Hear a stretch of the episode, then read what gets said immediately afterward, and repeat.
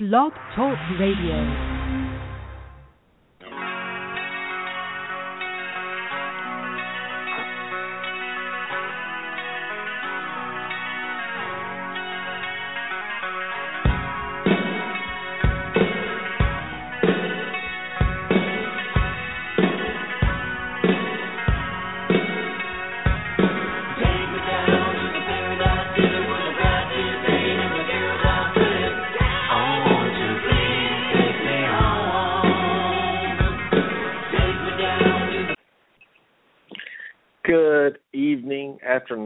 Whatever it is, ladies and gentlemen. I'm your host, Brian Tarvin of this great show, Weigh In Sports Talk. Glad you could join us tonight at a different time. You know, daylight savings time, we fell back an hour. I'm coming off a of vacation, so need to get in the bed a little earlier tonight. So I'm going to do an afternoon show. It's already dark and raining outside, so I'm sure everybody's in. Only a couple of football games going on right now. Jets and Oakland and the Cowboys and the Seahawks. So it's not like you have eight games. I'm not competing with eight or ten football games here. I'm just competing with really two. So hopefully everybody can join us to break down what happened this past weekend in college football and also what happened today in the NFL. So hopefully Jonathan will join us, maybe Trey, Quinn, who knows, Sonny, Cuervo, whoever will join us will join us. If not, you'll just hear me talk. But we'll start off. Uh, yesterday we you know, I do follow the Auburn Tigers. That's my team. They fell short 27 to 19 yesterday against Ole Miss in Jordan Hare Stadium. Auburn was a seven and a half point underdog and lost by eight. So if you bet on Ole Miss, you covered the spread, you won, everything's good. But just thoughts on the Auburn Tigers. Uh, very impressed with the fact that Gus hasn't lost his team yet and I hope he doesn't. But the, the key to me when when it when it's time to fire a coach is when you, the players no longer respond to you. you. You cannot motivate the team that you have to even show up and fight. But one thing about this Auburn team at four and four right now, they continue to fight and showing signs of life. They do have big issues at the quarterback position. Jeremy Johnson busted earlier in the year. I mean, nobody saw this coming. Nobody saw Lawson missing all up until yesterday, and we'll talk about him in just a moment.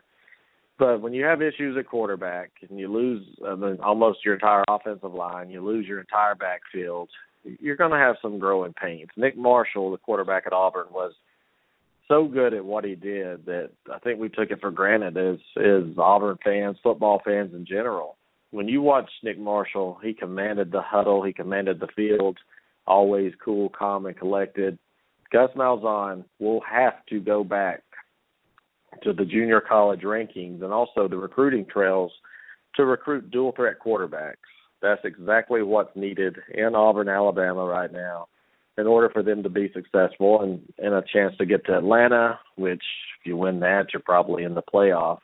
Sean White's a great kid, don't get me wrong he's just not going to be a, an Atlanta quarterback. I'm sorry, he's not going to get you through that tough SEC West schedule. Yesterday, um, he struggled. He was hurt, but yesterday was his first touchdown pass thrown in the entire season he's been there, and he's he's been starting ever since the Mississippi State game. So to me, uh, he's a good quarterback. He's accurate, but you know what? So is a lot of other quarterbacks. Jeremy Johnson was supposed to be the dual threat quarterback, but I always questioned his running ability. I didn't know if he could, but I didn't realize he could throw either. So Jeremy Johnson came in for for about four or five snaps yesterday, and he he looked like he did earlier in the season, just throwing it up for grabs. Um, it's just very disappointing to see Jeremy Johnson after being benched to have his shot to come back in for an injured Sean White and they wouldn't even put him in there, man. I mean, it, that's sad. They won't even put you in for an injured quarterback. Sean White went out there and took a beating against an Ole Miss squad that pounds you. They they physically assaulted Auburn yesterday, and Auburn with, withstood it and, and battled. They couldn't run the football on Ole Miss, which which caused problems. And, and then when you can't run, you have to go to the air and be creative. But I, I put the blame yesterday's loss. It's a team loss. Don't get me wrong everything's always a team loss. But I put I put the blame on Gus Malzahn's play calling because he would he would play magical chairs with these quarterbacks, and it's just every time I knew exactly what they were going to do, and if I know what what what the offense is about to do, I know Ole Miss's players and their team knows what Auburn's about to do. I just didn't like the going for it on fourth down. It's on your side of the field. I think it was fourth and four, fourth and five. Gus Malzahn went for it instead of actually punting the football. The defense at this time was playing good, and, and the defense played better yesterday than it has all year, even though you look at the yardage. That was the most yardage given up, but that defense put pressure on the quarterback, made open field tackles. Ole Miss, you have to credit them for coming into Auburn and beating Auburn. But I, I just have to put some blame on Gus Malzahn because the play calling was just piss poor to, to describe it.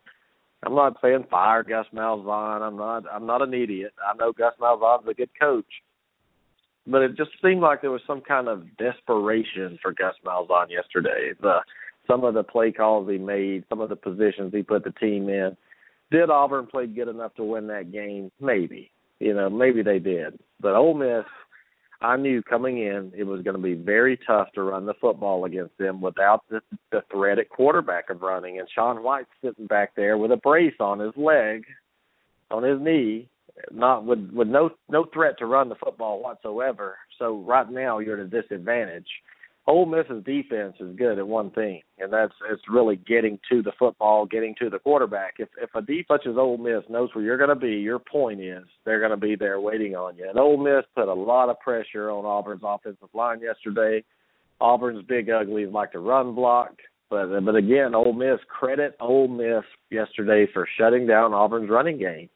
That's what they did, and they won the football game. And and I want to talk about what separates the best team in the SEC from Auburn's in last place in the West right now. Are they a terrible football team? No. I mean that's that's how close it is week in and week out. This could be seriously a team that a couple of plays would have beaten Mississippi State, a play away from beating Arkansas, a couple of plays away from beating Ole Miss.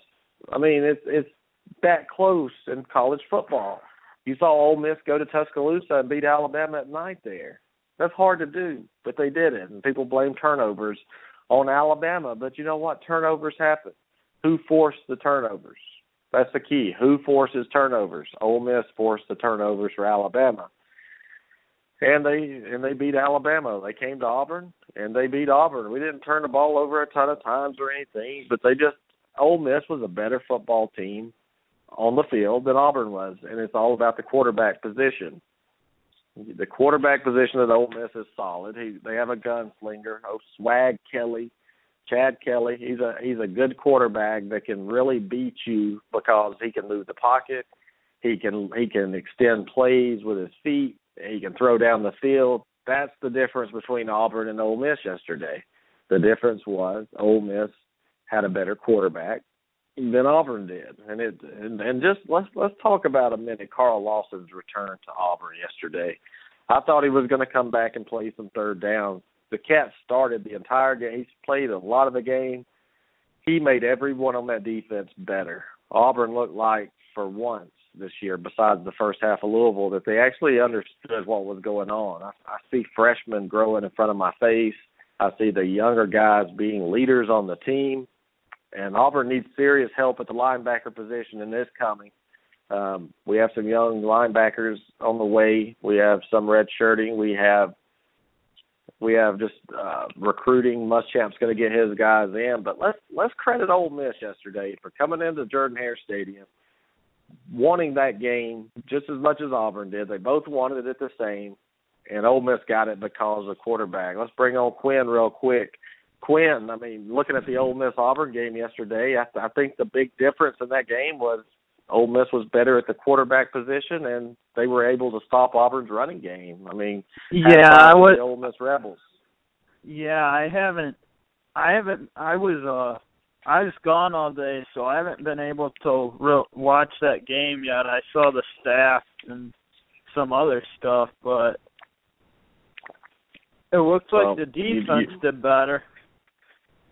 Well, statistically, they gave up a lot of yards, but that's okay. You watch that game. One thing you you're going to watch, Quinn. You're going to see that Carl Lawson made the biggest difference in the world. Had he been in this had he been there all year, Auburn would probably be a two-loss team at worst right now. But yeah, give him yeah. a couple weeks to get in shape. Give him a couple weeks to get in shape. By the time we play Georgia and Alabama in a few weeks, I'm guarantee you, and I'm telling people this, you can mark it down. Auburn's going to beat one or not, if not both of those guys. I'm telling you. But but what concerns me, Quinn, is Sean White. He's hurt.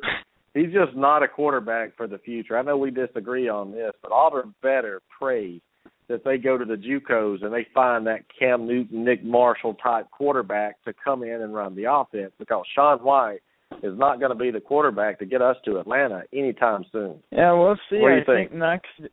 I think. uh I mean, if the JUCO does come in, that's great. But I think if he doesn't, then I think Auburn will be fine next year either way. That's how I feel. Yeah, but we can't run the see the, the the when you play defenses like Ole Miss, Alabama, Georgia, Florida, you better have to you you have to make them account for the quarterback's legs. And with Sean White with a big knee brace on yesterday, we knew one thing. We knew Sean White was not going to run the football. Well, our running game was held to the lowest it's it's been held to since I remember Gus Malzahn, and it's all because of the quarterback.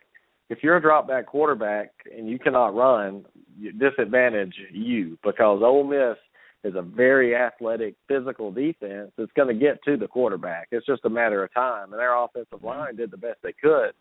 But Ole Miss, when, um, in passing downs, what Gus Malzahn would do he'd bring in the Wildcat, and then he'd bring in Jeremy Johnson for play, and then he'd bring in Sean on third and seven. Well, you you, you know what's coming. Gus Malzahn lost the game for Auburn yesterday. Um, if you go back, I think it was the early third quarter, maybe Quinn. Uh, it was Auburn was at their own 40, I believe. It was fourth and five, and they went for it, and they didn't get it. And the defense was playing good at the time. Punt them, punt them deep and let your defense play, but we didn't get it, of course. And Ole Miss took it in for a touchdown, and the rest Oh, is wow. history. Auburn played good enough to win that game yesterday, but but Gus Malzahn looked like a coach just in desperation. It looked like Yeah. a, a guy that just didn't have the answers. And that's what worries me a little bit. Now going on the road to A and M, you got Sean White. I don't know how healthy he's going to be. And and if you look at Jeremy Johnson, Quinn coming yesterday, still the dumb dummy quarterback doing the same stupid stuff that he did that got him benched. I mean, what what does Jeremy John? I mean, all he does is throw in a triple coverage and hope somebody catches it. Usually it's the other team. I mean, it's it's it's pitiful to watch him on the field. Is Sean White better than Jeremy Johnson? Yes. I mean, there's no doubt about it. There's not even uh, a thought in my mind is that says Jeremy Johnson's better now. This guy is terrible. I don't I don't know what happened, but he's he's better off going to tennis or something and playing than ever playing quarterback in football. So, so you think that we're in trouble if the JUCO doesn't come to Auburn? Oh, well, well, when I say trouble, I mean the defense is going to get better. Of course, it's it's already getting better, uh, and Mount and Muschamp showing his. I know his ability. It takes time, but if you want to go seven and five next year, eight and four, Sean White's your guy. But You know what? if you want to win an I SEC, think I think in the off season, if uh if Gus knew that Sean White was the quarterback going in, he would change some things up in the playbook. You know what I mean? I, I agree. accom- I agree. because I don't think this is a com- this playbook is quite accommodative for him. So if he knows going into the season if they don't land the JUCO that Sean White's going to be starting, then I think he'll more accommodate the the the playbook for uh, Sean White. Well, Quinn, Quinn, you're exactly right. I mean, this is. I mean, you don't think at what was it, week two or three? You don't. You don't make a quarterback change at that point and not say hit the panic button because this was not even a concern of you, me, anybody out there. It was never thought of. What if Jeremy Johnson doesn't work out? We we and I'm I'm guilty. I know you are too. You thought that Yeah. there was no way that that you, you any quarterback that played for Gus Malzahn's been good, so we didn't worry about that.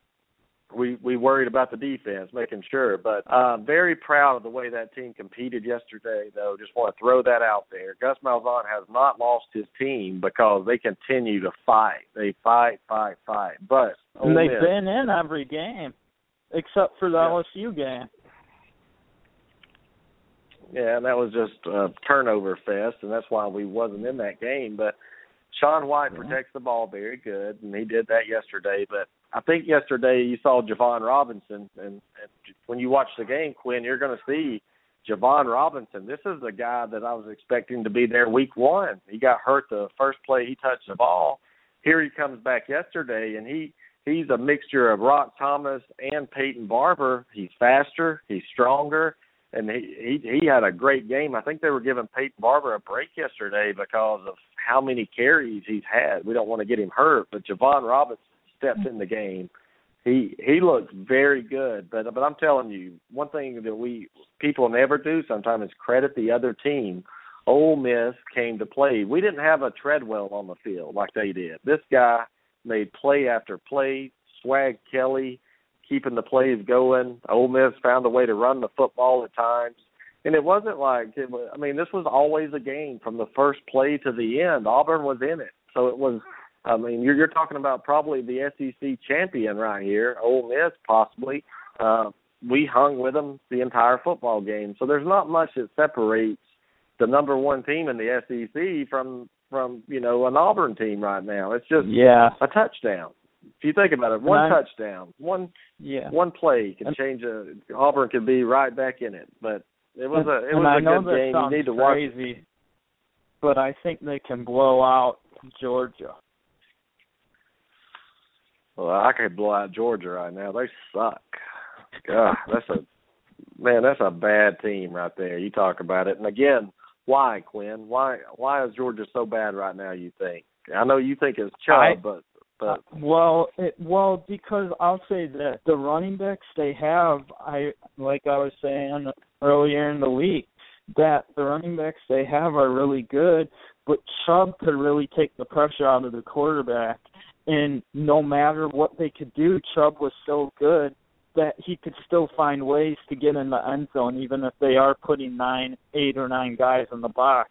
He could still find ways to get yards and to get touchdowns and kind of mm-hmm. and kind of get guys to come so that maybe they could now since he's out they're not as worried about the Georgia running game and so they can drop more guys into cover. Well Georgia looked like a man, that quarterback they had yesterday needs to go to community college and beg them to let him come be towel boy for him. That's how that's how bad he was. I, I question Mark Richt's coaching to to put a guy like that in the game, that big of a game against the Florida defense. I, I picked Georgia to win because I really thought their defense would would come to play, but it, it's obvious to me that Georgia finally they they've hit the quit button. There's a little button that I was worried that Auburn was going to do, and they haven't. But Georgia hit that quit button, and, and if you listened to the show earlier when I first started, the sign of me to me to get rid of a coach is when the team quits. And right now Auburn's fighting hard to to try to get wins and get better. So Gus Malzahn is still finding a way to to get those guys ready. So let's not hit the panic button on Auburn, but let's flip yeah. over to to Georgia right now. What are they going to do? I think the loss of Bobo, and let's ask Jonathan. Jonathan, the loss of Mike Bobo, the offensive coordinator for Georgia, and and uh what's his name? I can't think of his name right now. The running back Chubb being out and no quarterback. I mean, where's Georgia go in the future? I mean, I think it's time to to probably pull the plug on Mark Richt if you're if you're Georgia right now, if you can you can find somebody. But that was a pathetic game yesterday. It really was. Uh, I only watched it till um, Florida took a twenty nothing lead. After that, I went, you know what?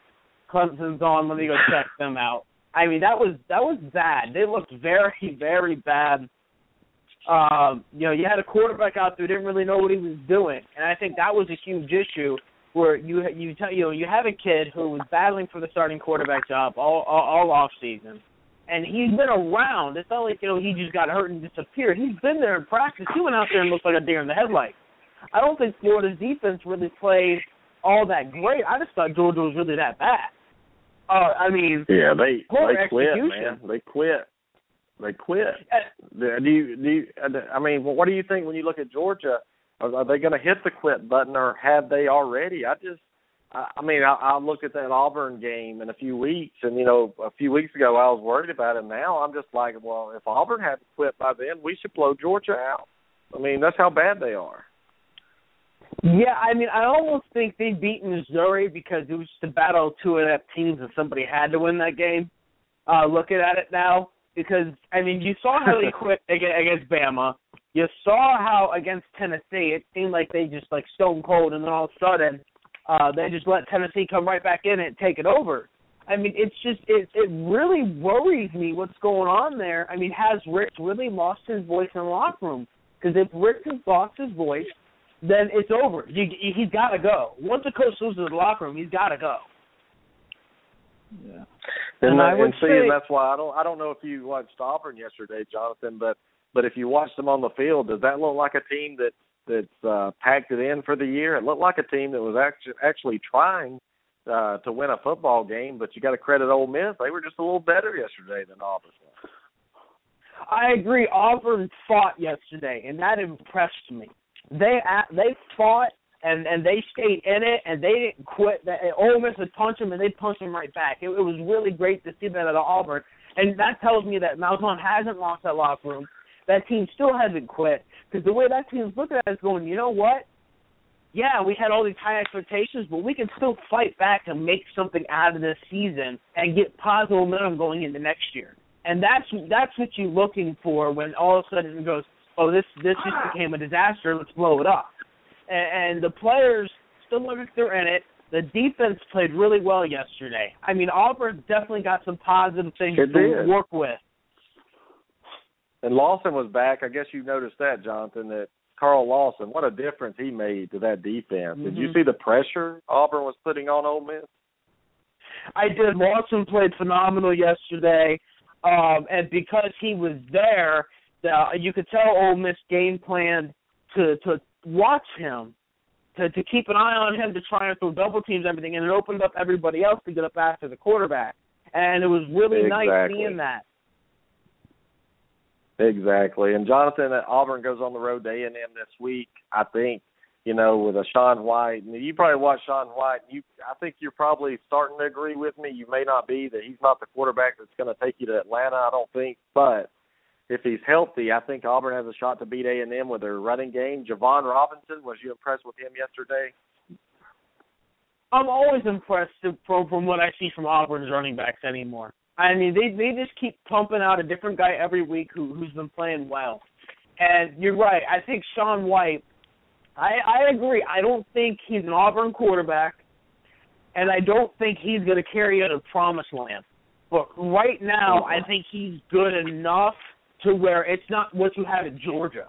I mean, if Sean White was at Georgia, Georgia's competent.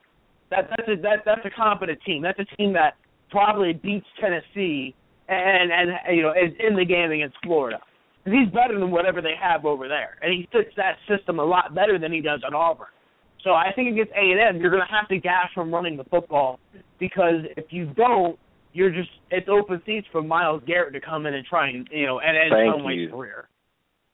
And and Miss, Ole Miss is too good. And and like I was talking about, and you tell me what you think. When you have a and Sean White's a warrior. He's going to end his career because he's so he's such a dang warrior that he's going to stay in the pocket and deliver, but he takes punishment. So you look at Ole Miss, they knew he wasn't going to run. They knew where he was going to be every play. And to me, that's Gus Malzahn's fault in a way for for not. But Quinn made a good point before you came, Jonathan. Had Gus Malzahn known, you know, in the spring that Sean White was going to be his quarterback, you'd probably see a different playbook. But it's you can't really change your plays all of a sudden, you know, almost your whole entire playbook and scheme. Jeremy Johnson, that's the bottom line. Him not panning out was a disaster to this team, and they're they're rebuilding on it. But if ever anybody that thinks that that Alabama Auburn game at the end of the year is not going to be meaningful, they're crazy. I mean, a one-loss Bama team, Jonathan, coming into Auburn, I really do think that that Auburn could beat them. I really do by that time. You have lost in another month. Remember, we're a month away from that game. You got A and M, Georgia, Idaho, and Bama. Three of those four games, their last three are all at home. So Auburn has a chance to play spoiler in the SEC, and a two-loss SEC champion Ole Miss could get left out. That could be because of Auburn. That would make me very proud to see the SEC left out of the playoff. No, I think you're right. I think Auburn still has a lot to show, and they're going to keep growing as this this month progresses. And yeah, I I'm just really I was really impressed with what I saw from Auburn yesterday. I mean, a I was happy that Ole Miss covered seven and a half, but b I honestly didn't think that was going to happen from what I saw. I thought Auburn had a really good shot to win that game. Yeah, and, and you thought Ole Miss was going to come in there, you said, and lay it to them, and and and for most most part, I would have been with you, but I was waiting to see what will Auburn look like, and you know, you're, you're supposed to win a national championship, and we're about to get off Auburn, but now you're four and four, and I, I think they have a honestly legitimate shot to win three out of four. Just say if Auburn wins three out of four, they're seven and five, and I know they're going to win. I, I think Auburn's going to bowl. I do. They're going to they're going to beat A and M, Georgia, or Alabama. One of those games, they're going to end up winning, and they're going to beat Idaho. But that's not the point. Is you're talking about momentum. You know, like carrying it over. Auburn ends the season seven and five with a win over Alabama. That's that's momentum you're talking about. And they hit the JUCOs and they get a they get that big time quarterback that they need from Florida State. That's what I'm talking about. Momentum. Is that what kind of momentum you're talking about? Yeah, no, it is because right now everything's about positive off-season momentum. Because Auburn's not going to play for an SEC championship. They're not going to play for the playoffs. So at this rate, you want to try and win some big games. You know, let's you know you, I, they're going to beat Georgia. Georgia's pathetic. All right, so you know you got to beat A and M or Auburn. Let's say you win. I mean A and M or Alabama. Let's say you win both. You have great momentum going into a bowl game. You win your bowl game. You have a great momentum going into signing day. I mean, yep. Let Let's not forget that for a school like Auburn, that means something still. Yeah, Will Muschamp there, you know, showing some positivity. But let's let's get off the Auburn Tigers. And I, there's no moral victories, guys. A loss is a loss. I was aggravated we lost the game, but I was proud that these guys fought. That that I'm up. See when you when you support a team, you support them through the good and the bad. And Jonathan, you've had some years where you've watched Florida State and you've been disappointed, but you've had years where you know here lately they've really you know, made you happy. And Quinn, Notre Dame, the same way. Quinn seen Notre Dame struggle and then do good, and we're going to talk about them in a minute. But let's go to Thursday night. Oregon, 61. Quinn, Arizona State, 55. I mean, five and three Oregon. Are they are they are they ready to make some noise now? I mean, 61 to 55. If you if you like scoring, you watch that game. If you like to suck, watch Florida and Georgia. Which one did you like better? I mean that that was a crazy game. Uh, I I just was seeing the score of the Florida Georgia game, but I mean entertainment wise, I think I'd rather watch the Oregon Arizona State game, even though I'm not the biggest fan of uh, really high scoring games like that. It it can be entertaining. well, Jonathan, Oregon man, I think that was a huge win for them on the road. Then, and not only just a win, to be able to uh, to score some points. You know, Oregon was struggling with their identity. All of a sudden, the first quarter they scored ten, second quarter seven, third quarter big for them seventeen. Problem is they gave up seventeen, but then they scored a touchdown in the fourth quarter, and they scored touchdowns in all overtime. So, big win for Oregon, right? Oh, it's a huge win for Oregon, just based off of how it looks to the recruits. Because you know, in conference, that's a huge win. Uh, I couldn't believe it got to that point. I really couldn't. That that that that fourth that last yeah the the tie it up at forty one that touchdown pass was unreal. That was something else by Vernon Adams. And you know though, without Vernon Adams, Oregon's not in that game. Vernon Adams, if he had been healthy and playing in all of the games, if he'd been healthy for Michigan State and healthy for Utah, I mean, we could be talking about a total in Washington State. This is a totally different Oregon team. This is a contender we thought we were going to see. Defensively, yeah, yeah, they're weak, but he doesn't quit.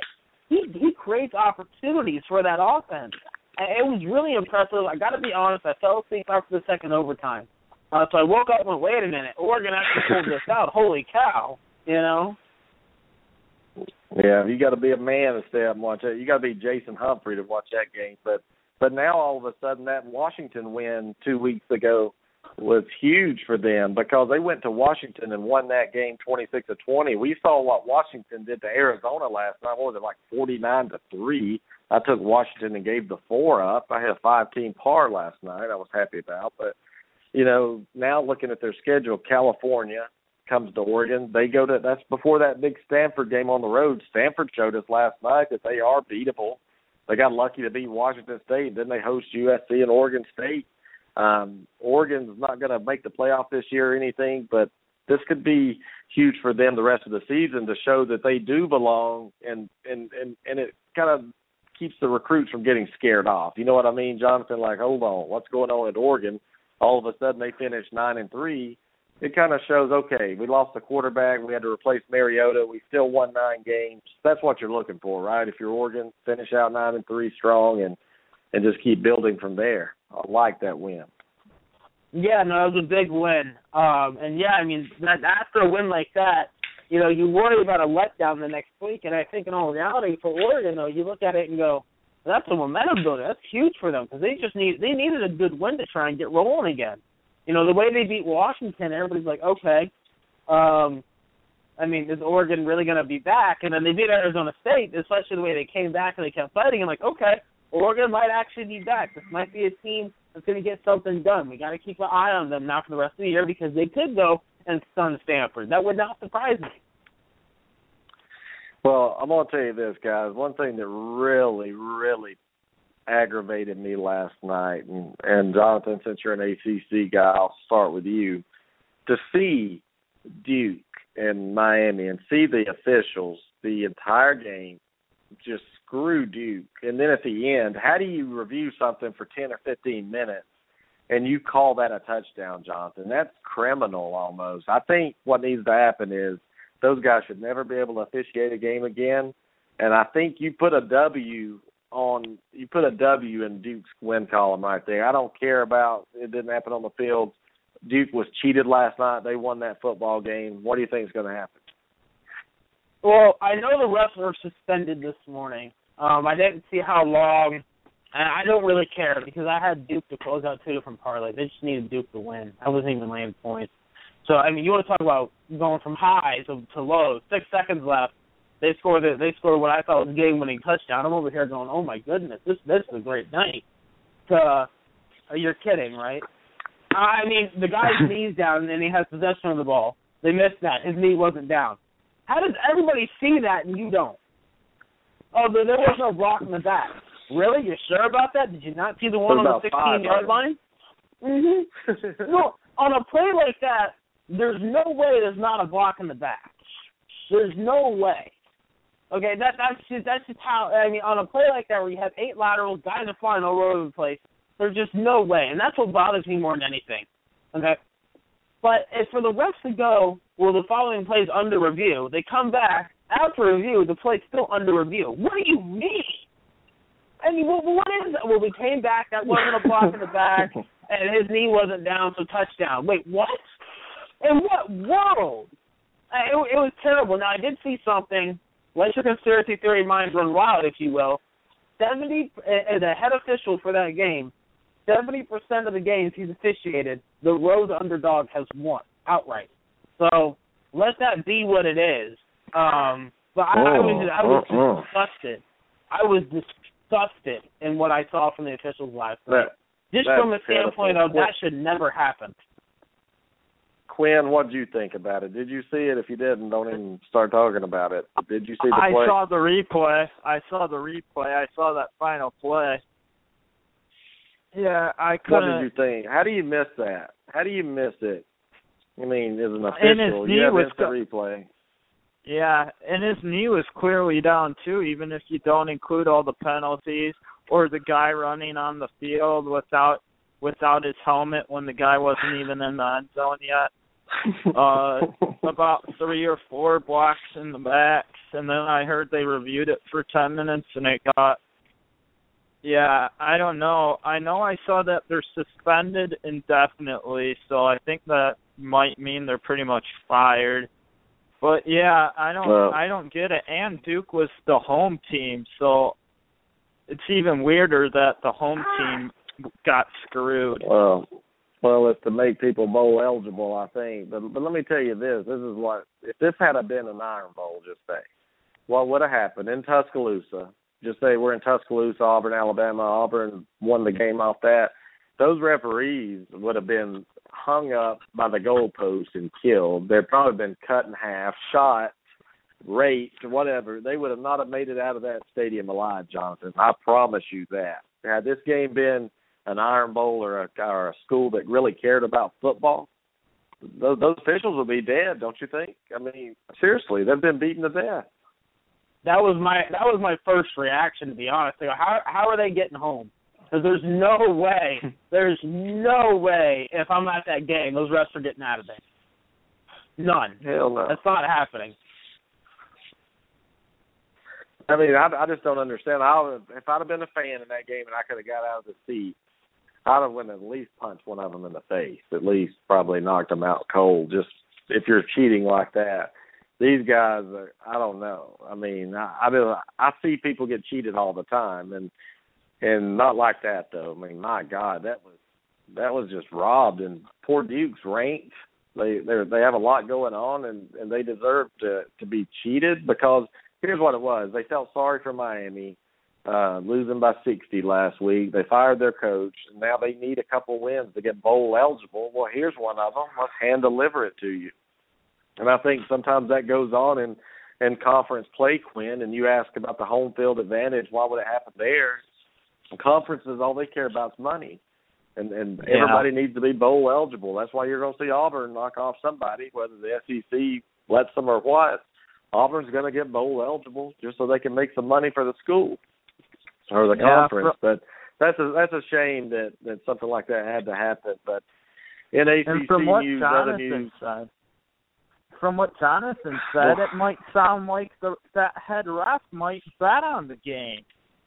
If yeah, I mean, what was the line on that game, Jonathan? Was it Uh, like uh, well, seven? Duke was laying Duke was laying like ten, so Miami money line was actually pretty tasty. Yeah, think about that. Ten, remember what we always talk about that ten point underdog, man, money line. That I think once it gets past ten, there's no money line anymore. Ten is as high as you can go, I believe, with a money line bet. So it's Quinn. I oh mean, no, they, we're, we're money gonna, line gets a lot higher. Money line gets a lot higher. Oh, that- Trust me on that one. Okay. Well, I don't want to go any higher than that, but Frank Beamer announced today, I believe, that he's retiring, stepping down after this year. Um, Jonathan, a lot of coaching vacancies everywhere in football. Is Virginia Tech a good job that somebody would want? I mean, do you want to do you want to come from behind and and replace a, a Beamer, a guy that's really made Virginia Tech what they are? He realizes that he can't do it anymore. You know, Virginia Tech hasn't been relevant since they beat Ohio State and then they fall apart last year. I mean, who's going to replace Beamer and are they going to promote from within? Bud Foster maybe? I think Bud Foster would be a, um, an interesting hire for them.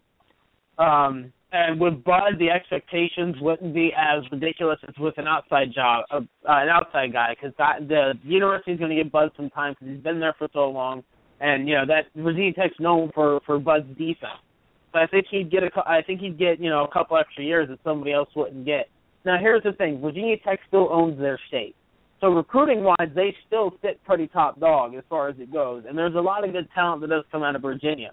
Uh, you see it time and time Mhm. again. I, I mean, one of the biggest name recruits out of there ever is Percy Harvin. But Florida State, you know, their whole thing is they're you know the whole thing with Florida State recruiting is we're always trying to get one of the top guys out of Virginia. We- We're trying to get them away from those Virginia schools. So it's definitely, um, I think, a good hire if it is Bud. It, it, it's a shame to see Frank go, but at the same time, it is time for him to go. And I'm glad he went out on his own terms. I'm glad he was able to say, you know what, I, I finally, you know, my time is done. And Frank was a really good human being. He really was, and that's what's going to be missed the most from Frank Beamer was that he was a really good Yeah. human being. He did a lot of good things at that school. He, he's a dirty ass coach, Joe. Man, sometimes I remember back in that Sugar Bowl in 2004. Get Auburn guys getting their eyes gouged out by his players on the bottom of the pile. You know, it is what it is. But you know, you're right. He's a good man. He's done a lot for this school. And um see, people don't realize that all these Alabama assistant coaches are about to be leaving. Man, they're getting they're jumping off the Alabama ship before it sinks. Kirby Smart's to be leaving possibly. Uh, Cristobal, all these other guys are going to be looking for head coaching jobs. And Herman that went to Houston, he may be coming to get one of these big jobs. This, this is what's going to keep us busy. This is what's going to keep our ratings up on Blog Talk Radios. All these coaching carousels going on. Who's going here? Who's going where? But one thing I will tell you, Will Muschamp won't be going anywhere. He's going to be staying at Auburn until he mm-hmm. turns my defense around for me. So he's he's not. People talking about him going to South Carolina, Johnson. There's no way South Carolina would hire him as a head coach right now, would they? Uh, I'm not sure about that. Um, I mean, yeah, no, I think South Carolina's actually going for one of the smaller school guys and do like a full-on rebuild because they are in the ch- they they do have that opportunity to do so because fan expectations have been lowered, and because if you look around their conference uh-huh. landscape, you know, you're like, well, if we hire a big name, what are we going to do? I mean, really, we're all of a sudden we're to hire a big name, we're going to be able to jump Alabama, Auburn, uh, you know, LSU. I mean, come on. So yeah. uh, I, I really I like think South Carolina's going small. I like the young guy, like the guy you talked about, maybe that's coaching at a smaller school that's hungry. That's the key. If you're a hungry coach, Jonathan, that's contagious. People, the recruits pick up on that. The team, they're trying to prove themselves. That's what I want at Auburn. Say Gus Malzahn leaves, he goes somewhere else, he gets fired, whatever. I want someone coming in that that's trying to make a name for themselves, like the Jacksonville State coach. I know people don't realize he, he was a coach at my high school, Albertville. But if you watch that Jacksonville State team, what he did with that, he's trying to make a name for himself, Jonathan. And that's the kind of coach I'm looking for. I want somebody proving themselves. I don't want some guy that's already been there and done that. There's a there's a loss of hunger when when things like that happen, right? Oh, I agree, and that's why I think the Spurrier. And it's interesting with South Carolina because we've seen them with Steve Spurrier and Lou Holtz there because, well, you know, they hired them. They're going to try and go for another name like that. They hired Steve Spurrier and Lou Holtz because they could. They were big names that were open and willing to come to them. They didn't have to chase them. They knocked on the door and said, "Hey, would you mind?" And that's the only reason why they hired those guys. They would prefer to go a smaller guy route because they want somebody who's hungry and proven. Because they have to build something at South Carolina. They're not trying to maintain something. Yeah, and let's move on to Quinn. I, and Quinn, if you tell me you didn't watch, did you watch the Notre Dame game? Let me ask you that first. I watched it till the second quarter. I was coming back from state cross country because I helped coach a team. So I got through the second quarter. I was about to go charge my phone with my car charger and the bus. The bus broke down, and so my phone died so I wasn't be, wow. able to watch the rest of that game either. Well, Jonathan, Notre Dame impressed me going into that environment, winning the game. I know it wasn't a beautiful game. Temple, Temple played good enough to win it. What did you think? And and also, Jonathan, I want to ask you, what did you think about Chip or uh, Brian Kelly pushing an assistant coach? Uh, well, uh, Notre Dame winning was a great win for Notre Dame. They beat a top 25 team who obviously proved that they are a good football team. They won in a hostile environment. Uh, Temple played a great game until that interception at the end. You know, they they hung with them. They didn't do any, they they didn't do anything stupid, and they just kept coming at them. You know, things happen though. I mean, Notre Dame was supposed to win that game, and they won that game. You know, their talent finally just out. You know, just beat out Temple is what happened at the end. Um, the Brian Kelly thing was interesting because it wasn't like, hey, get back. It was, I'm just gonna, I'm just gonna beat you right now until you start. Because apparently, what happened was that assistant coach was yapping at the ref over a penalty, and I guess the ref oh. kind of said something to Brian about, hey, get your boy back for a throw a flag. So instead of just telling him, hey, go back to the sideline, you know, Kelly just goes after him. That was weird. Um, I like how he tries to avoid. Uh, you know, he tried to avoid, hey, you know, I did something wrong by trying to attack one of my assistants. Um, you know, he tried to skip that whole angle over. So I, I think that if the university, the, the university is going to have to lay down, they're going to have to come out and say something. Because this is well, on national yeah. TV in a prime time game. The, the university is going to say something, not do something, say something. he explained himself. The reason why he did it is it was about to cost um it was about to cost Notre Dame a 15 yard penalty, and so and so Brian Kelly said, "Well, I need to be able to control my sideline." Oh yeah. And so yeah. I don't know. I You think buying it's that, Quinn? blown. Uh, Nah, I see the way I look I at it, I I he think was scared I of the penalty. He did but do it because. I think he did it The because guy- he didn't want his team to get uh, a 15 yard penalty. Uh, yeah, and, and there's a difference. All you do is walk over there and step in between him and the official and say, "Official, I got this. Please forgive me." He went at him like Jonathan said, with hate in his eyes, like he was about to beat his ass right there on the field. I mean, there was coaches trying to come in between him, which I mean that's okay. He put his hands on me like that on national TV. He'd be getting pile drived right there on the sideline, head coach or not.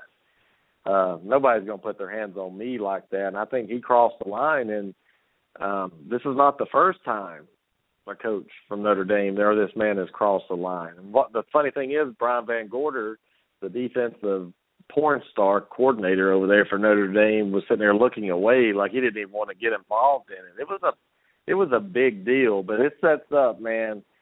Pittsburgh, Wake Forest, Boston College, and Stanford. It's all going to come down to November 28th, the Stanford game, Jonathan. If Notre Dame can pull that one out, and Stanford, but but here's the key: Stanford's going to have to win the rest of their games too. If this is a one-loss Stanford, one-loss Notre Dame, I mean that could be a playoff game, couldn't it? The winner goes to the uh the college playoff, really. Yeah, no, you're right. I mean, that's exactly what that game will be.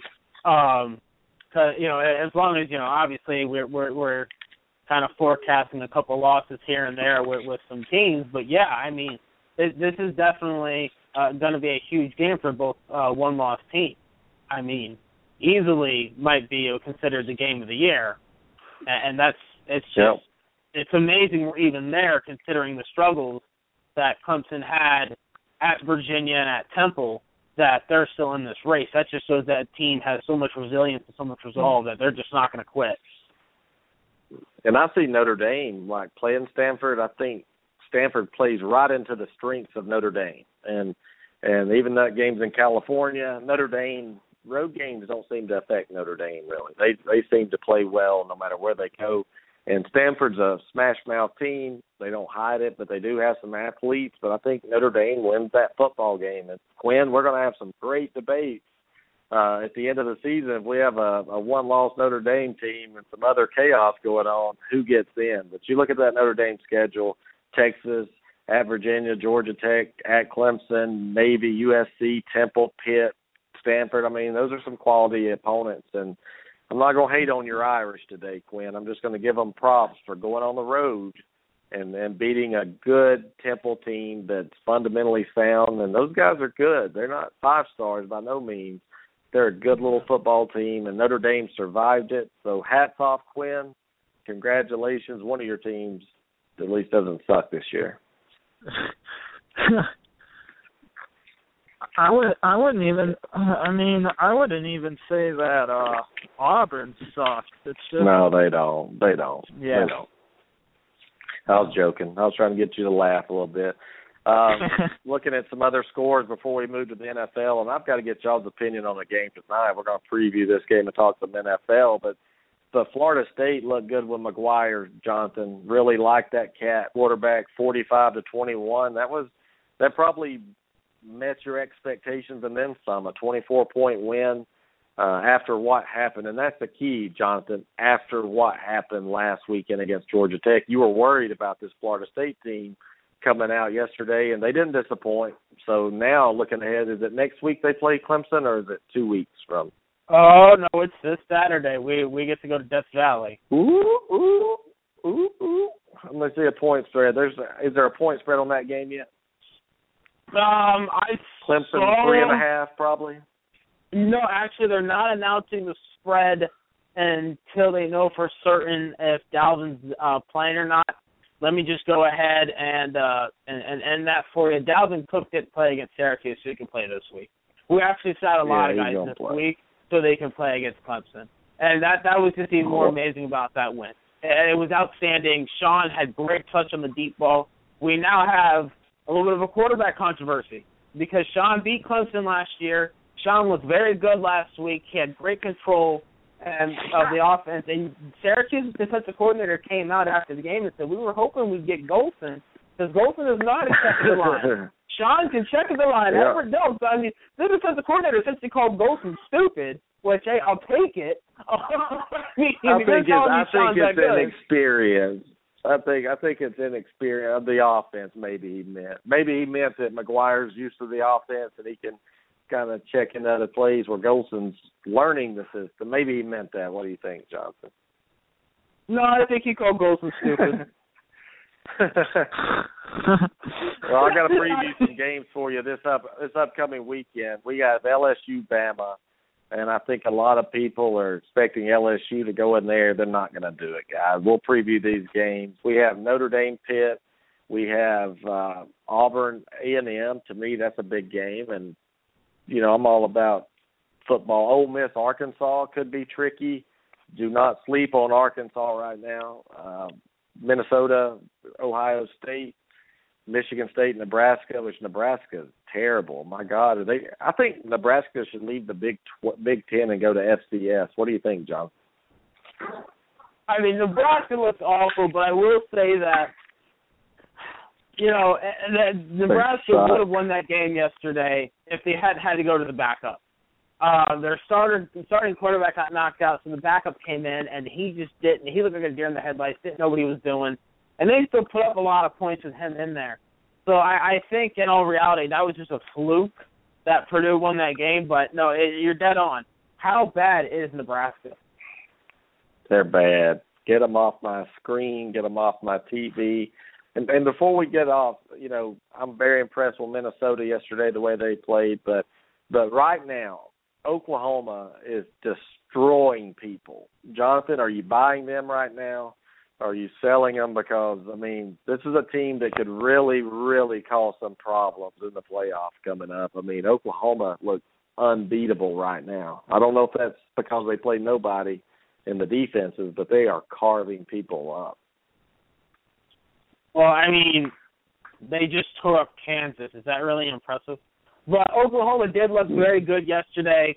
Um, they're still somebody to reckon with. I, I can't wait to see um, Oklahoma and Baylor go at it, even with Baylor's backup. I think it's gonna be a great game.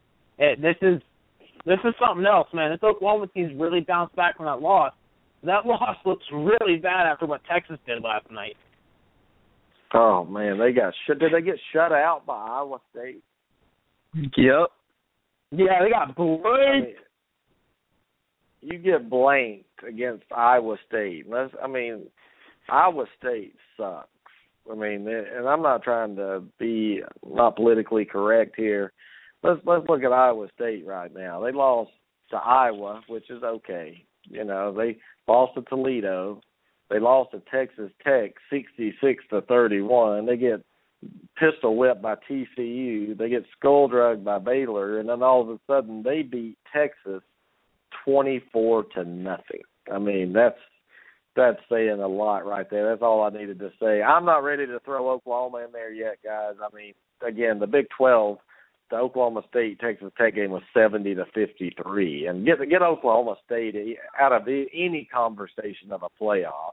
The only playoff they should have is is which team sucks the most on defense, and maybe get a a four team playoff together like that. But they're terrible, man. I'm I'm just sick of of of hearing about Oklahoma State. But let's go through the rankings real quick.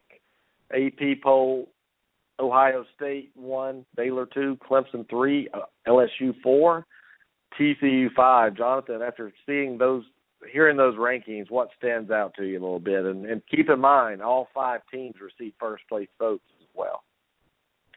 Uh, there's a little, you know, there's obviously a little more parity than people at first expected going into this year. Uh, you know, everybody thought Ohio State was just going to completely run away with everything, and I think um, uh, JT Barrett getting in trouble this weekend really throws a wrench around in that. Um, and let's Yeah, not talk forget what he got next, in trouble by for. the way. Yeah, Yeah, I want I to talk mean- about that in a minute. By the way, Yeah, I mean Clemson. I, I, you know what? If there's a team in the nation right now that looks like they honestly are maybe the best team, at least they're playing the best right now, it's Clemson. Clemson looks outstanding, even with that game yesterday, and that's what I expected yesterday. I was going to be a hard fought game. Um, you know, I thought Clemson, if they were going to lose a game this year, you know, that wasn't to Florida State, and that's really the bias in me. But I said if Clemson, you know, they they beat Florida State, beat Georgia Tech, middle of the schools. If they lose a game this year, it might be NC State because the week before Florida State, and you know, it comes after they're at Miami. It, it's like right in that middle stretch for them. And they came out and they responded really well in the second half yesterday and played really great football. Clemson right now, to me, might be the best team in football. Well, Jonathan, let me ask you this: Does Clemson, just say Clemson makes the playoff, does it hurt Notre Dame's chances to make the playoffs, or help Notre Dame's chances of making the playoffs? But what reason I'm asking about hurting it, would you want to see that game possibly again, Notre Dame and Clemson, or do you move on to bigger and better things because they already played? Well, I think it would help Notre Dame's chances because if we got to see Notre Dame and Clemson play on a level playing field that wasn't in the middle of a monsoon, how much different would that game be? And I think that's the big thing there. I mean, we got to remember that game was in the middle of of a, of a tropical storm, low grade hurricane. so I, I think honestly, if they were to go out on a neutral field, that'd be a fun game again because you know you weren't really game planning for each other. It was just hoping you could battle through the elements. It was really what that game was. Well, in the rest of the top ten, Michigan State six, Bama's the highest one ranked one loss team.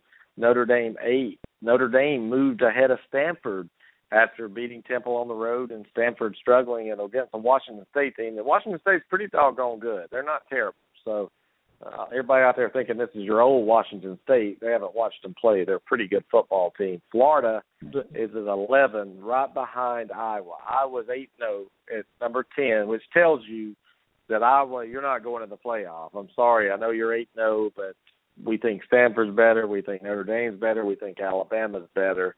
Um, but Quinn, your Notre Dame dream could come true because Ohio State still has to play Michigan State, Michigan, and a possible Big Ten championship. Baylor has to play TCU. One of them will fall, if not both. Oklahoma plays both of them still remaining. Clemson, if Florida State beats Clemson, that could throw a monkey wrench into it as well.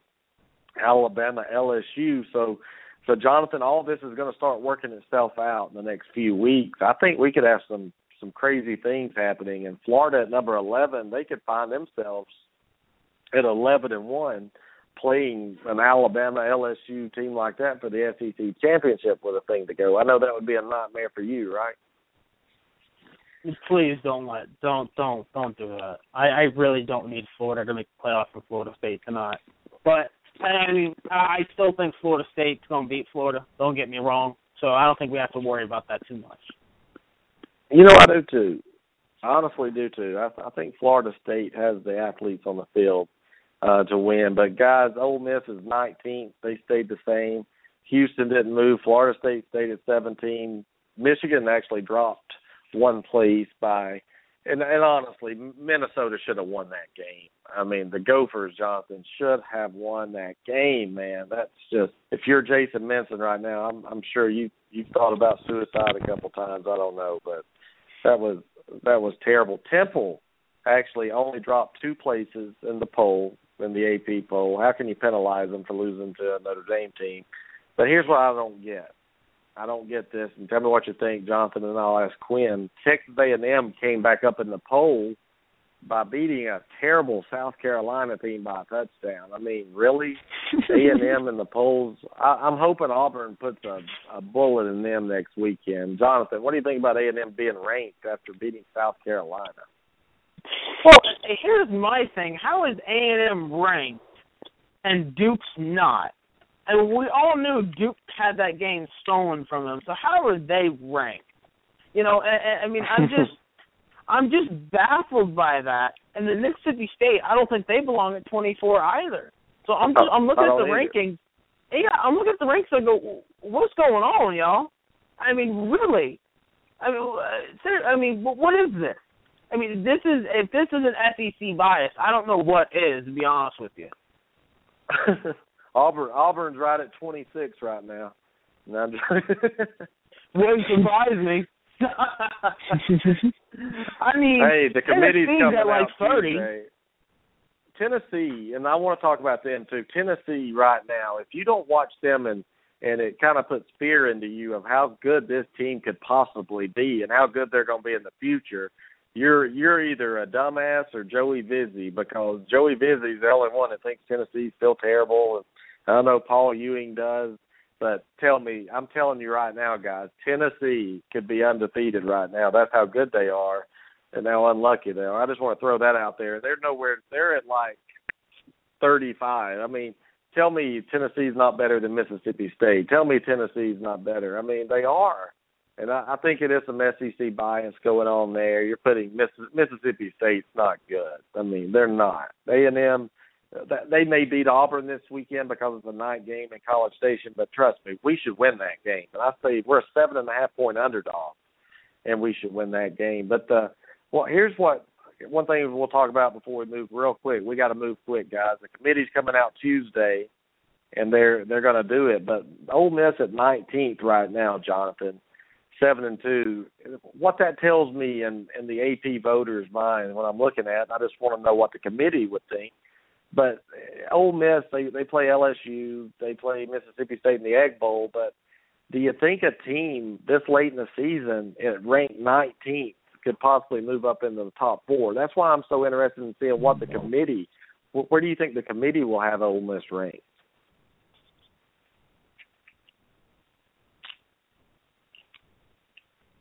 Johnson, are you there? you yeah, smoking no, a joint? what are you doing? Uh, no, I was thinking that's a tough question to be honest with you. Um, it is. It is. Wow. I mean, I mm, mm, mm, mm. Because because sure of this, that. Jonathan, people think the committee and Sonia said it before. The committee they just look at their things. They don't care about the AP and coaches poll. But I think it's human nature to look at other the AP writers polls. I mean, don't, don't you? I mean, I don't think the committee is going to have Ole Miss at number eight, and they're ranked 19th in the AP poll. And you look at the coaches poll, Ole Miss is ranked 19th, and they moved up from 21st. So I think the committee is going to kind of follow suit, don't you, with what the AP and coaches have. I think they will, at least on the back end. Um, I think they'll rework the top ten how they want to rework it. I think the once you get to like you know I'd say fifteen to twenty five, I, I think they'll do whatever they want, kind of a thing, and it'll be more of yeah they're they're definitely going to follow the uh, the other polls. Um, it's just it's interesting looking at Ole Miss. What what might committee do with them because of Alabama, and because you know they lost to Florida, and you're going, well, that Florida loss isn't too bad. Well, they lost to Ole Miss, well, that Ole Miss loss doesn't look too bad. So you know, it, it's just Memphis, really Memphis. interesting looking at it. Yeah, losing to Memphis is what's killed them, and Memphis is 15th ahead of them. So I, I think Memphis is the problem, Jonathan. As long as Memphis keeps winning, how are you going to put Ole Miss ahead of them? I you can't. You really can't, and that that's the odd thing because Ole Miss is still in the driver's seat really for the SEC West to go to the SEC championship game. But it's just it's really interesting this whole thing. I mean, might they might they bump Ole Miss up a little higher just because of the fact that they are in the driver's seat. And I think Ole Miss is a good team. Don't get me wrong, but I think they're a very inconsistent team as well. And to me, I think a a, a one loss Bama. Just say Alabama wins all their games, they get left out of the SEC championship game. Ole Miss beats Florida, one loss or two loss team, beats them by a field goal or something. How are you going to leave Alabama or maybe a one loss LSU team? I don't think that could be possible because they play each other still. But is Alabama's name big enough to get in with one loss. I just don't see how you could put a two loss Ole Miss team in over a one loss Alabama team. I, I really don't. I know they beat them, but it's just hard to believe, right? I mean, this is Alabama we're talking about. You look at the schedule they've had all year. I just want. I'm just interested to see where the committee has them because if the committee views Ole Miss as in the driver's seat and controls their own destiny, they may have Ole Miss closer to Alabama than people think. And that's what I want people to understand. I'm thinking the committee is going to have Ole Miss probably about number 13, and um, that's where I I'm wouldn't disagree it. with that. But I I but can't 19, disagree with that. But 19th, I just that's wow. And I think they're 19th because you can't put them ahead of Memphis. You can't put Memphis up in the top 10 because they're Memphis. So I think Memphis is holding the stranglehold. I think it may be better that Memphis loses a couple of games almost than than to I don't to stay I don't. to stay undefeated here because Quinn, you can't move Ole Miss ahead of Memphis. Man, they're Yeah. eight and zero right now, and and I don't know. This is I think the SEC could get left out of the the playoff. Man, I'm telling I you, I, I I- really do. Yeah, I think it's a lose lose for Memphis anyway. It, it, anyway, because if they win, Yeah. you can't put them ahead. But if but if they drop a couple games or even just one game, it's well, you lost to Memphis by two touchdowns. And skull drug by Florida, by the way. Don't don't, Yeah, don't forget that. They got beat bad, didn't they, Jonathan? What was that? Thirty, twenty something points they lost by. Yeah, and that that game was ugly. I mean, I think the only way, and you're gonna have to hear me out on this one. The only way Memphis could lose a couple games and it not look bad is if they lose to Houston and Temple. And Temple. And and Yep. and then he- one of you know, let's say you know Temple beats Houston, but at the end of the day, you know that doesn't really matter.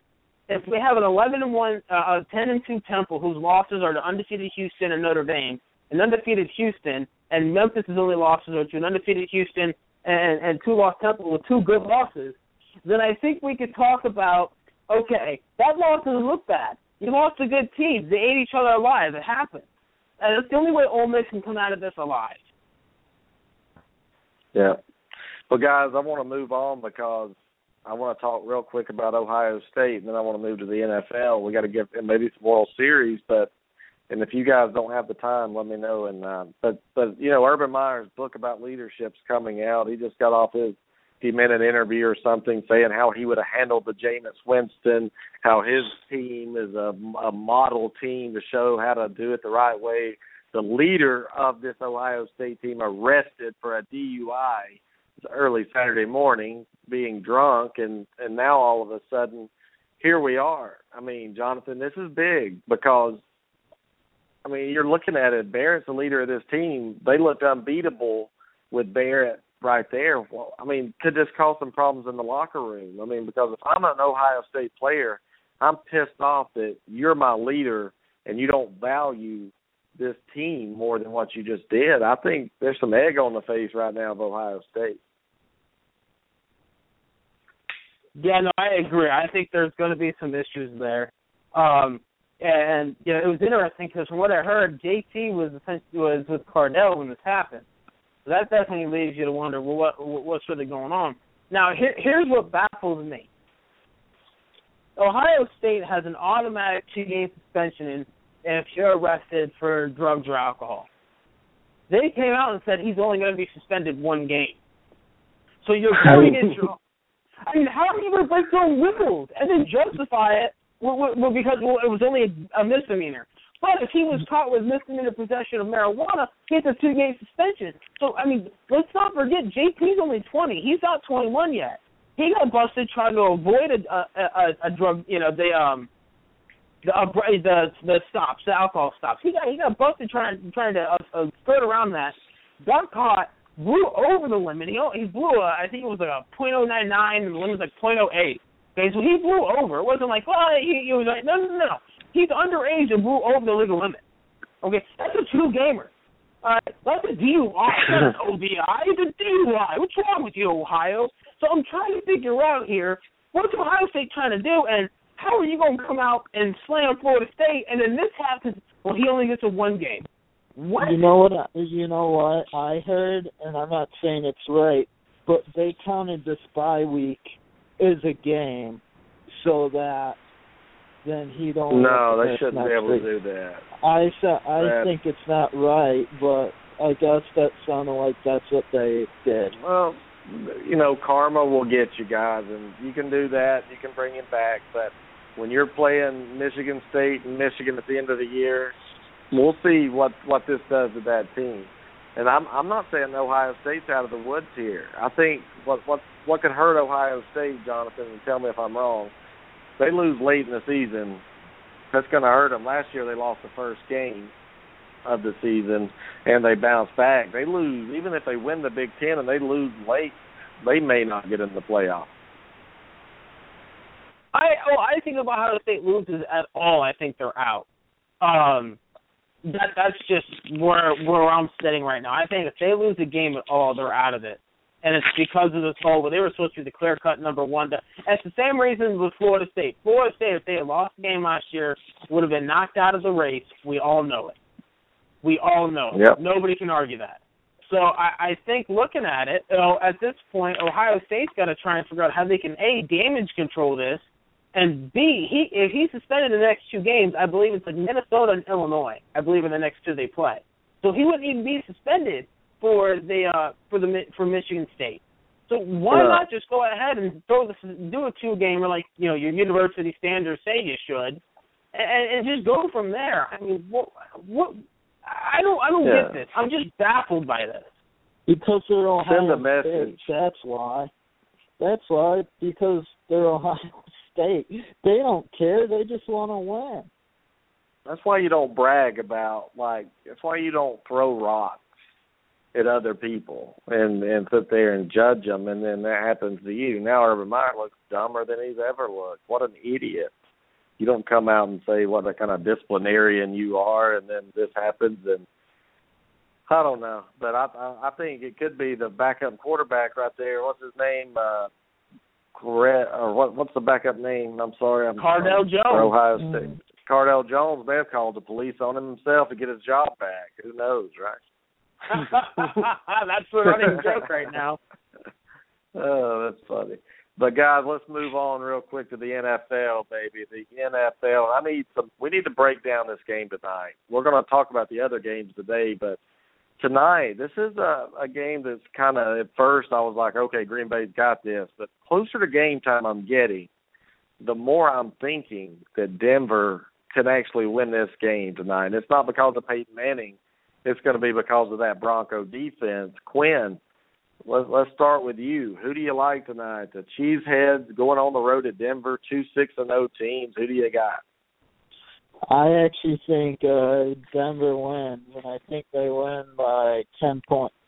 And you said that last week too, didn't you? Didn't you say that on the last show?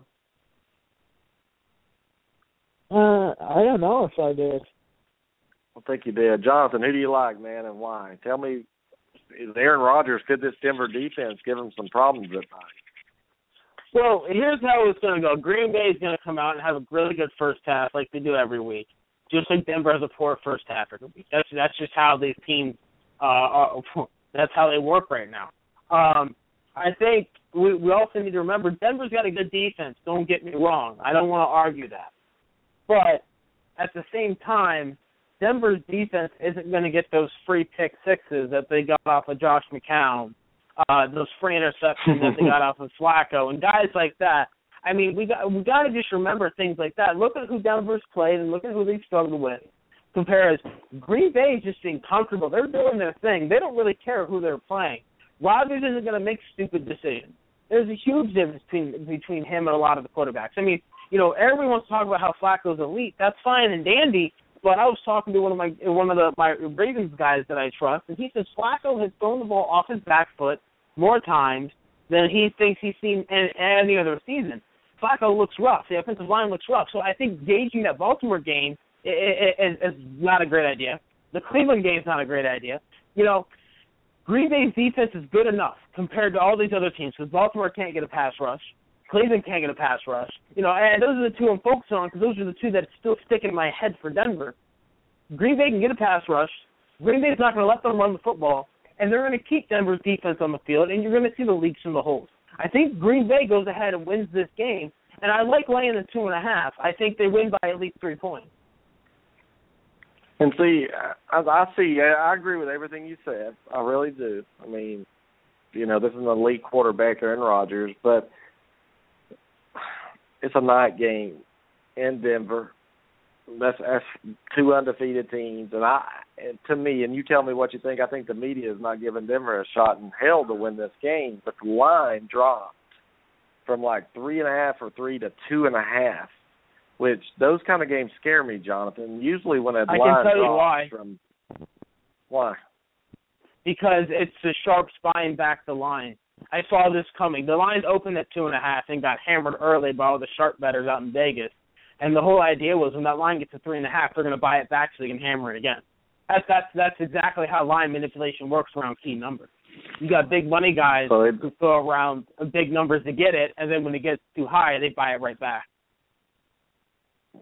well, that could be true. Well, you're right. That that does happen, and and I've seen I've had games before where just say a line started at three, and I took well, let's see, two and a half.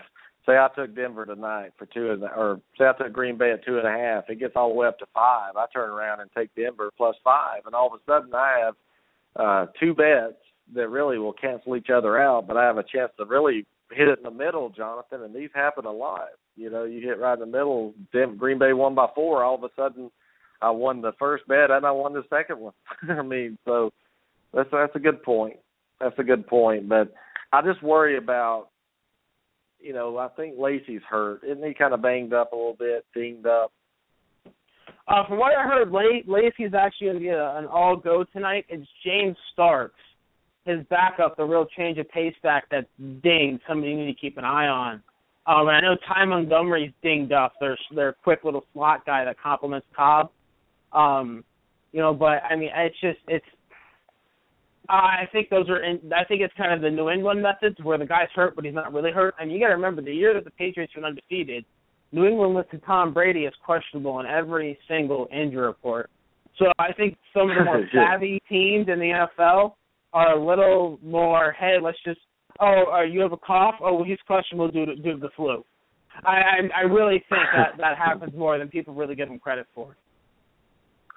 Well, I just I, it's hard to bet against Aaron Rodgers, guys. I mean, he he makes you pay. You can't get to him, and Denver's defense is good, but the pressure. Aaron Rodgers doesn't let pressure get to him because he releases so quickly, and also with Lacy with that running game can keep these these pass rushers at bay a little bit and make them not as aggressive. I, I think Green Bay should be favored more, and that's what concerns me. And the NFL's rigged for the most part. You guys know that. I mean, there's some games in there where shaving goes on and two undefeated teams right now. But, but in a perfect world, Jonathan, like if you think about two six and zero teams, I could argue that Denver should be a slight favorite, and maybe you know Vegas is trying to get you to bet on to bet on Green Bay right now. You know what I mean? It's like usually a two six and zero team, the home team's going to be favored. So what it's telling me is Green Bay's probably a touchdown favorite at least at Lambeau against Denver. So Denver's not the better team here, you know. So Well, they, know. they aren't, and you That's why I have to remember, Denver's what four plays, five plays from being one and five, where Green Bay is five and one against the spread. The only spread they didn't cover was the Chargers because that line was a stupid ten points. You know, so I mean, if you're betting Green Bay games, in all honesty, you should be six and zero this year. So I, I, if you you really look at that, Green Bay is a better team. Um, it's not like Denver's a huge big uh, home field advantage um, because you know Green Bay's used to playing in the cold. Yeah, the air is a little thinner. You know what? I've practiced in that. If you can make it in Florida, you can make it in Denver. I guarantee you that to you right now. So I, I think you just have to look at this and go, the better team's going to win tonight, and that's Green Bay because Peyton Manning's not going to be able to keep that offense on the field. and the running game for Denver is not impressing me. So Quinn, why do you besides your let's take out your hate for Green Bay, let's take it that out. Why do you think Denver wins? because Green Bay. Well, one of the main reasons is because uh, Green you Uh, hate Green I Bay. just- Green Bay's defense. I just think is really not that good. I think Denver will be able to put up points, and I think uh, Denver's defense will do enough. Yeah, we'll see. This is a, a very intriguing game, and and and all of a sudden we flip from Sunday night to Monday night. To me, I'm a I'm a big Cam Newton guy. Um, Jonathan, the fact that Carolina is favored six and a half doesn't surprise me because Carolina is not a team that blows you out, and you're going up against an Andrew Luck team that that needs a win. They're struggled at three and four. I think Carolina gets the win on Monday night, but I think it's probably by three or four points. Who do you like in this game? I like Carolina to win. Uh, they have a much better defense. They can actually run the football. Um, and right now they have the more confident quarterback. Andrew Luck is still dinged up. Don't let him lie to you. He is. And, you know, he's just not willing to admit it, to be honest. So I, I think looking at it, you're looking at a much better team in Carolina right now. They're on a roll. They're coming off a big win. Now they're home on a, a nationally televised game once again, and they're going to come out and show up for it. And at the end of the day, Indianapolis' offensive line is awful, so that's bad for Andrew Luck in that offense. And their defense is just as bad. So I mean that's that's how I'm looking at this game. Carolina I don't know if they win by six and a half because I kind of agree with you. I I think it's going to be a close game, and it also has a lot to do with the fact that Andrew Luck seems to bust a lot of spreads. Well, I wish I could get Everett on the phone. Uh, a few years ago, we go back. We're having our our discussion debate. He was telling me that Cam Newton wouldn't be good in the NFL, that Tim Tebow was the better quarterback, and looking at the, they took a short uh, short ballot, you know, a, a ballot to see who's the MVP, and Cam Newton's receiving more votes for MVP of the league right now. It's a six and zero, you know, being six and zero right now. Jonathan, you never thought it. I never thought about it. Quinn, you never thought that Carolina could be six and zero right now after losing Kelvin Benjamin. Is that a true statement? Yeah. Yeah. Yeah. Yeah. Six and zero right now, losing all they've done, and they're getting confident. They're getting more confident. It's not Cam Newton. I mean, he's a part of it, but the big, the reason that Carolina is so good right now is that defense. Man, it's they're very physical. They they they can just tackle. They tackle in space well. Luke Kuechly's everywhere. So Cam Newton gets a lot of credit, Jonathan. I think for the six and zero, but I think that defense has a lot to say about it, don't you? I agree. That defense is outstanding, led by uh, Davis and Kuechly. Without them, you know, and and the underrated acquisition of Jared Allen. Ha- I, Allen's been a great edge uh, coming off the edge for them. Yeah, that's a huge addition that nobody even talks about, and having him there, it kind of keeps you from double teaming other people, you know. And it's it's just hard to stop this Carolina team. But here's the deal: you're you're Indianapolis right now just say you lose, you're three and five, you're still what close to first place right there anyway. You may be behind the Texans. What are the Texans right now? Their win today put them about even with Indianapolis, didn't it? I think it did. I'm not certain. I mean, that's that's a black hole of a division. yeah. So I mean, there's no urgency there. I mean, if I'm if I'm Indy, I'm I'm benching Andrew Luck. I'm letting him get healthy. I'm taking the loss on the road because I'm to tell you he's to get hit a lot tomorrow night. Uh, you watch and see if he's not on his back, getting up. He may not get sacked a lot, he's to get hurried. He's to get knocked down every time he throws the football, and it's partly because of that offensive line. And then you add the dinged up part. It, it's just not a good game for him. But let's go to the NFL today, Thursday night. Uh, the Patriots got it done 36 to seven, easy win over the Dolphins. And again, Thursday night had no impact on Tom Brady. Most teams that are favored struggle on Thursday. They took care of business. Now, Jonathan, your Tampa Bay Bucks today with a huge win on the road at at Atlanta. This this is a a Tampa Bay team that's three and four now, and looking at this division, how it's played out in the past, Tampa Bay's not out of it just yet. Three and four, big win over the Falcons on the road. What are your thoughts? It was a great win today. Um, I wish I had just been on the right side of it. Um, uh, Jameis played really well, all things considering that Vincent was out. Murphy did, was non-existent. I don't even know if he stepped on the field. Mike Evans was battling between uh, the drops and I think Bruce Ego. I don't know if he was actually hurt. I think he was just pretending to be hurt because he couldn't catch uh, water, you know, water people in and out of the boat. Um, I mean, we were down to using three tight ends and Adam Humphries, our punt return guy, in the passing game. I mean, it was just it was an all-around effort. But I want to state this: Atlanta handed this game on a silver platter. The Bucks should have never been up twenty to three.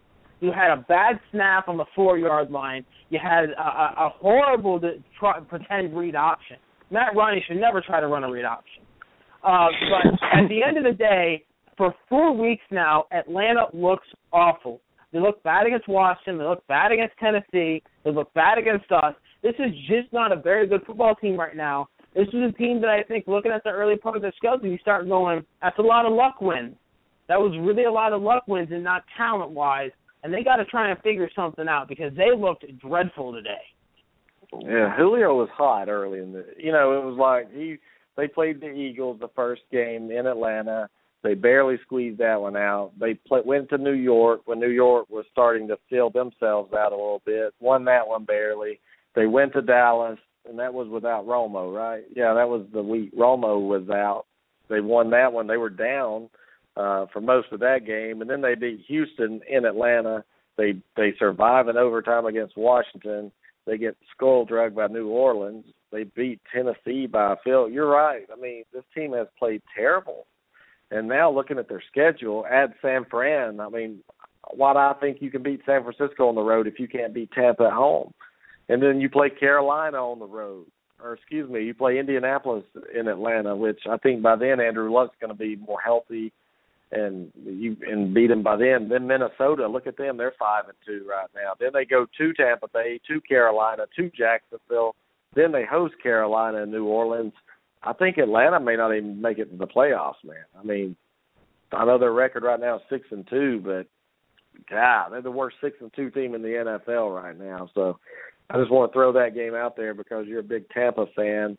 Uh, the Bears, Quinn, uh, let me down today. They're two and five now. Lost to Minnesota. Yeah. I mean, where do where do the Bears go from here, man? Where do they go? Uh, where they've gone all season, I I think everyone, including them, knew it would be a rough year.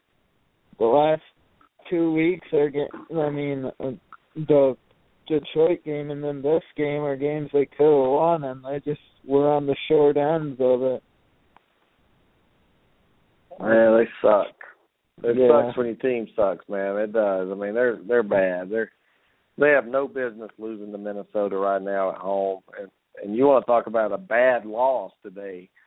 Pittsburgh at home losing to Cincinnati like this, Jonathan. They had that game. Pittsburgh had the game won Roethlisberger with a bonehead. I don't know if you saw that interception or not, but a boneheaded interception late in the game to set Cincinnati up for that touchdown. Give me your thoughts on Cincinnati Pitt real quick. Uh, Andy Dalton tried to give that game away, and then Roethlisberger gave it right back. Uh, that's the best way I can put that game. I mean, e- even on that final chance, uh, the you know from the I think it was the 28 yard line, where you had a chance to you know, maybe throw something up at the end, and he threw it out of the back of the end zone. I was really disappointed in what I saw from Roethlisberger today. Uh, but I mean, that's his first week back from an injury. I still think this is a good Pittsburgh team. I think Cincinnati showed a lot of holes, and they need to try and figure that one out. It's just, you know, and Le'Veon Bell. How long is Le'Veon Bell going to be out for? That injury looks very bad. I, I mean, I was, I when I saw that, the first thought was, oh God, he's done. Yeah, yeah, he could be out. That that would hurt. That would hurt him bad. But the New Orleans Saints guys, fifty-two to forty-nine over the Giants. I mean, I'm the one that had Eli Manning on my bench like an idiot. He went off today. Uh, the Saints have won three in a row, and all of a sudden they're making a little noise right now. The the New Orleans Saints, what are they? Three at four and four now. The Giants are four and four. Jonathan, do you are you surprised at the score of this game? I mean, I'm I'm disappointed that neither team could stop the other. I mean, this was two bad defenses playing each other. I mean, this is the same uh San Francisco team that gave up 27. I mean, the same New York team that gave up 27 to San Francisco. So I wasn't surprised by it. I mean, for Eli Manning, I mean, how bad a luck do you have to where you know you you throw six touchdowns and lose? I mean, who would who who saw that coming? That was just unreal. Um, Drew Brees played out of his mind today. This is the Drew Brees everybody's come to expect. Uh, just don't get used to it because I, I really think Drew Brees is on the downside of his career right now. And it's a shame to say that because he he's been so good for so long. Um, but yeah. I mean, it, it was a fluke that this game didn't go to overtime. And in all reality, it was it was a face mask on a punt return that set them up for that field goal, and it was a 51 yard field goal. It wasn't a chip shot. It was just it was actually a really fun game to watch. Yeah, and it was. It was a, a crazy game to watch. Let's run over some scores real quick. The Raiders right now, surprise, surprise, up 34 to 20 with three minutes left in the fourth quarter. Um, surprisingly, I thought the Jets. You know, I picked Oakland the other night, but I was really started thinking the Jets would would probably win today. But Oakland's a legitimate team, guys. They're they're playing good football right now. The defense is playing okay. The offense is starting to move the ball. Uh, Cowboys up 12 to 10 in the fourth quarter right now against the Seahawks. Got the Cowboys plus five. Hope it, hope it turns out good. The Kansas City though, what a terrible game. 45 to 10 over the Lions. Jonathan, are they not? Are they just wanting the coach fired? Is that why Detroit playing the way they are? Because there's no way a team this talented should be one and seven right now. I mean, Detroit's too good to be one and seven. I just don't understand why they're so bad. Well, they they're missing the heart and soul of their defense and middle linebacker DeAndre Levy. He's been out, uh, I believe, the whole season. Um, and then, I mean, you got to remember this is a team that decided letting Suh and Fairley walk was a good idea. So they're missing the middle of the defensive line. The teams able to run the football on them. They've never had a good secondary. Don't let them lie to you for a second. that secondary's never been good. That's always been their downfall. And offensively, I think you're starting to see the age from Calvin Johnson. We got to remember, you know, he, he's over, you know, he's in his, his mid 30s at this point. I mean, he was drafted in '05. So I mean, yeah, he can't be, you know, the Superman forever. It's just, you know, this Lions team just wasn't built right, to be honest. Yeah, one and seven. Quinn, you're from that division over there. You you you follow it. I mean, yeah. why do you think they're one and seven? Why do you think they're one and seven? Uh, I don't know. I didn't expect them to be this bad. Uh, I think no, nobody it did. has to do with coaching, uh, getting rid what Jonathan said, getting rid of both Suh and Fairley that's what they were known for is their is their nasty defense. And the guys that made that defense nasty are gone. Yeah, you need some thug in you. I mean, in in Detroit, that they lost their thug. They lost their inner thug. And if you you gotta be you gotta be nasty, right, guys? And this is not a racial thing. The word thug has nothing to do with the skin color. You got to have that mentality. Hell, I'm a thug sometimes. You know, I'm I'm one of those guys. I'm dirty, Johnson. I come in there and cut your throat, man. I don't care. You know, well, I mean, that's that's what I you got to be.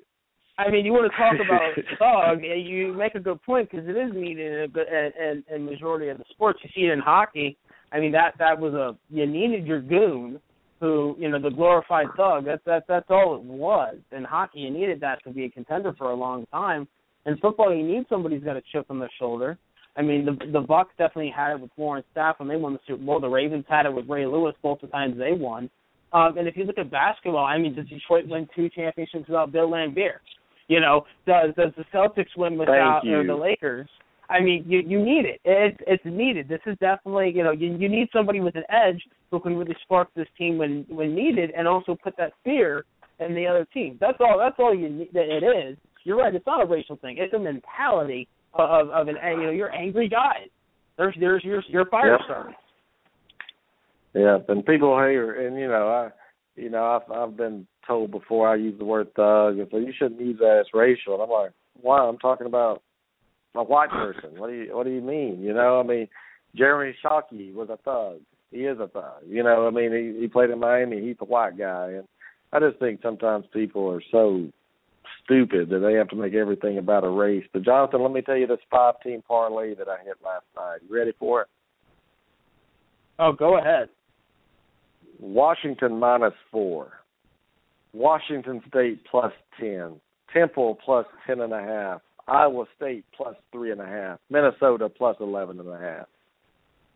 Twenty five not... five eleven eighty. That's a good one. Ooh. Ooh, yeah, here's that's a really good one. Yeah, here's one I lost. Auburn money line. Georgia Hmm. money line. California money line. Temple Mm. plus ten and a half and Minnesota plus thirteen. So you know I went for the you you get underdogs on a parlay to win outright. You can get some serious money, man, if you just can luck up and hit one of those. But it didn't work out. I was two two and three on that one, but it was all all fun. But guys, t- tonight game what are we in? Game five of the World Series. Real quick before we get out of here, um, Jonathan, does Kansas City close it out tonight on the road? You know, I have a good friend who works in the front office for the Mets, and I have a lot of good friends and family who are Mets fans. So I hate. Know, I really want to see this series ex- extend. Um, it's going to be tough tonight. I think they do have an edge, and they should win this ball game. Uh, Matt Harvey's a better pitcher. Volquez is rough on the road. Uh, Volquez dealing with the deaths of fodder uh, the day of game one. I think he's going to want a little extra zip. Kansas City's lineup stacked one through nine, where the Mets just can't having a hard time hitting right now. I really think Kansas City goes ahead and closes this one out, and we call this a gentleman's sweep. So, so you think Kansas City takes care of business tonight? And um, because the line right now is minus one forty nine, the Mets are favored like one fifty. So you lay one hundred and fifty to win a hundred for them. I think these are the kind of games, Quinn, that that people expect, and they load up on the Mets because they they think it's at least they're going to win. First of all, there's more Mets fans out there than Royals, so everybody's going to be loading up tonight, Quinn, on the Mets, and I think the Kansas City beats. Yeah, I do too. I thought Kansas City was going to sweep them during, like during game one. I just had a feeling they were going to sweep it. Well, they didn't get the sweep, so I think I think the I think they'll cream the Mets tonight. I'm thinking like maybe like six zero or like eight two or something like that. So, Jonathan, the pressure the Matt Harvey's feeling tonight, and I mean, it, it presses. Even the hitters will be pressing a little bit. I mean, how does Kansas City kind of you know exploit that with Volquez Well, pitching? Kansas City's been there before, and that's one of the things. And I think you're going to see a lot of off-speed stuff from Volquez because you're right. The batters are going to be pressing. They're going to be trying to to hit the ball. They're going to try and hit the ball early in the count. So you're going to see a lot of off-speed breaking pitches, especially. Uh, I believe he throws a really nice slider. Um, I mean, his fastball get up there, but that's what a lot of these guys are going to be looking for. That's what your Murphys and your Dudas are looking for tonight. So come at him with off-speed stuff. As far as uh, as your batters goes, Harvey's going to try and come at you with that fastball. It's a very good fastball hitting team. They don't stretch out a lot. They don't walk a lot because they put a lot of balls in play. So they're just going to have to sit back, gear up, and be ready for that 96, 97 coming at him because he's going to leave a couple of the middle of the plate, and we're going to see him exit the park park tonight. I, this is this is really going to be something. Uh, they have a great closer in Wade Davis, who was a setup man for the past two years, and this is where the experience of having been there last year is really going to help them. Whereas the Mets are a young team that haven't really done this before outside of Curtis Granderson when he's with the Yankees. So I, I really think right now Kansas City has that mental edge. They have a better lineup. They might not have a better pitcher, but from the looks of it, they have a better bullpen. And Ned Yost has proven that he's a better manager right now than Terry Collins because he's had that experience. He knows what to do. This is a huge game. Because if the Mets win this game, when we go to Game Six, the Mets are throwing their ace out there in Degrom, and you're really going to see something happen because I think he's going to come out, and Degrom's going to get a short leash. So it really sets up the Mets favorably if they can get to a game six, because then they can really start working their pitching staff better. But right now, tonight, I think Matt Harvey's going to get wrong, and this might be the last game we see with him in a Met uniform. So, what about the over? It's seven, over under seven. What do you like? in Oh, that? over, over, over. Kansas City. Kansas City's going to put some runs up. The Mets will probably get three or four, and I think Kansas City's going to win. So that there you go from there.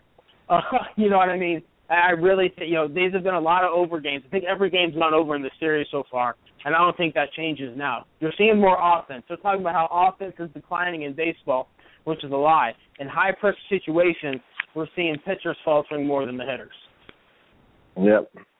Well, guys, thank you so much for joining me tonight at this unscheduled kind of time that we did. I, I apologize. I'm, I'm going. I've been on vacation, so I'm going back to work, and um, I just need to get in the bed early tonight. So I'm gonna get up at five twenty. So thanks for letting me get back on my schedule tonight. I'm gonna go eat some dinner, watch some football tonight. But guys, take care. We'll be back Wednesday night, and we'll preview this entire weekend coming up. So Jonathan, get ready to to break down Florida State and Clemson. We'll be talking LSU, Bama.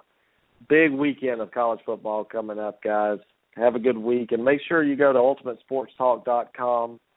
Uh, check our show out there. It's being played every day now. UltimateSportsTalk.com. You can go to Blog Talk Radio. You can go to uh, Twitter at Weigh In Sports. You can go to our Facebook page. There's a lot of ways to listen to us. John, spread the word. You and Quinn out there to get people to start listening to the show. And uh, we'll talk to you soon, guys. Have a good week. All right, you all too.